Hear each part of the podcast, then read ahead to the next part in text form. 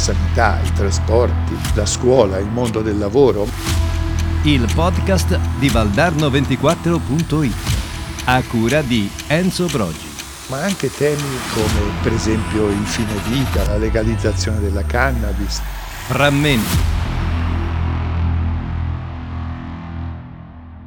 Il mio libro non contiene alcuna offesa, alcuna lesione della dignità e alcuna istigazione all'odio. Chi lo ha letto lo sa. Ed anche il Valdarno, terra della resistenza, terra martire del nazifascismo, terra innamorata, spalanca le sue porte al mitico generale Roberto Vannacci. Avanti generale, s'accomodi nel salotto buono. Venga a Figline Valdarno, saremo in tanti ad aspettarla. Sa quel comune dove era nato il dodicenne Aronne Cavicchi, ucciso assieme al padre, al nonno e a tanti altri innocenti lassù sulla collina di Piandalbero? Sì, sì, quel comune che si vantava negli anni 70 di aver accolto anche Renato Zero, uh, quel bizzarro artista dalla sessualità ambigua uh, che si travestiva da donna e potremmo continuare. Davvero un comune democratico, aperto e accogliente. Sarà per queste ragioni che Figline adesso ospita il generale a presentare il suo libro Il mondo al contrario. Si parla dei valori, dell'etica della persona, quasi un trattato di antropologia filosofica farcendolo però di riflessioni e analisi omofobiche, razziste e pregne d'odio.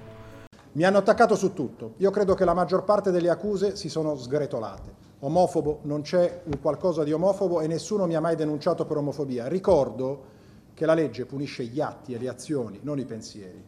Lo ricordo perché qualcuno se l'ha dimenticato. I reati d'opinione non esistono.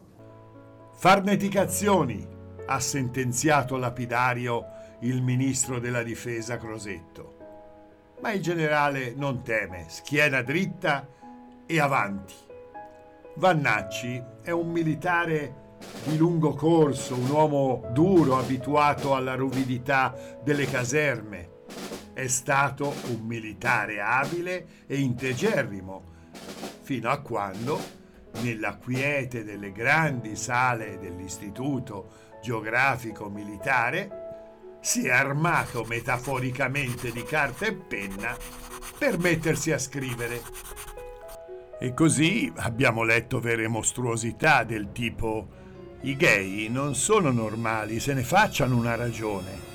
Oppure i migranti possono pure diventare cittadini italiani, ma sempre diversi restano e non rappresenteranno mai l'italianità e via di seguito con controverse idee su legittima difesa, femminismo, animalismo, odio, democrazia.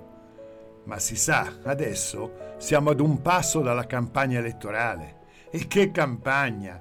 Perfetta per il generale. L'Europa è all'orizzonte. Non faccio politica, presento un libro, parlo degli argomenti del mio libro, non esprimo opinioni né su chi governa né su tematiche che possono essere politicamente eh, strumentalizzate.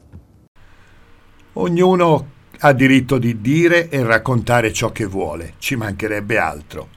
Ma non l'uomo dello Stato, il militare, il magistrato. Prima si tolgano la toga e le stellette, poi vadano a spargere le loro idee ovunque e comunque, anche in Valdarno.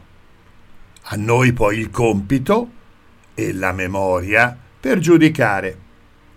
Benvenuto generale, dietro la collina ci sta la notte buia. Il podcast di Valdarno24.it a cura di Enzo Brogi.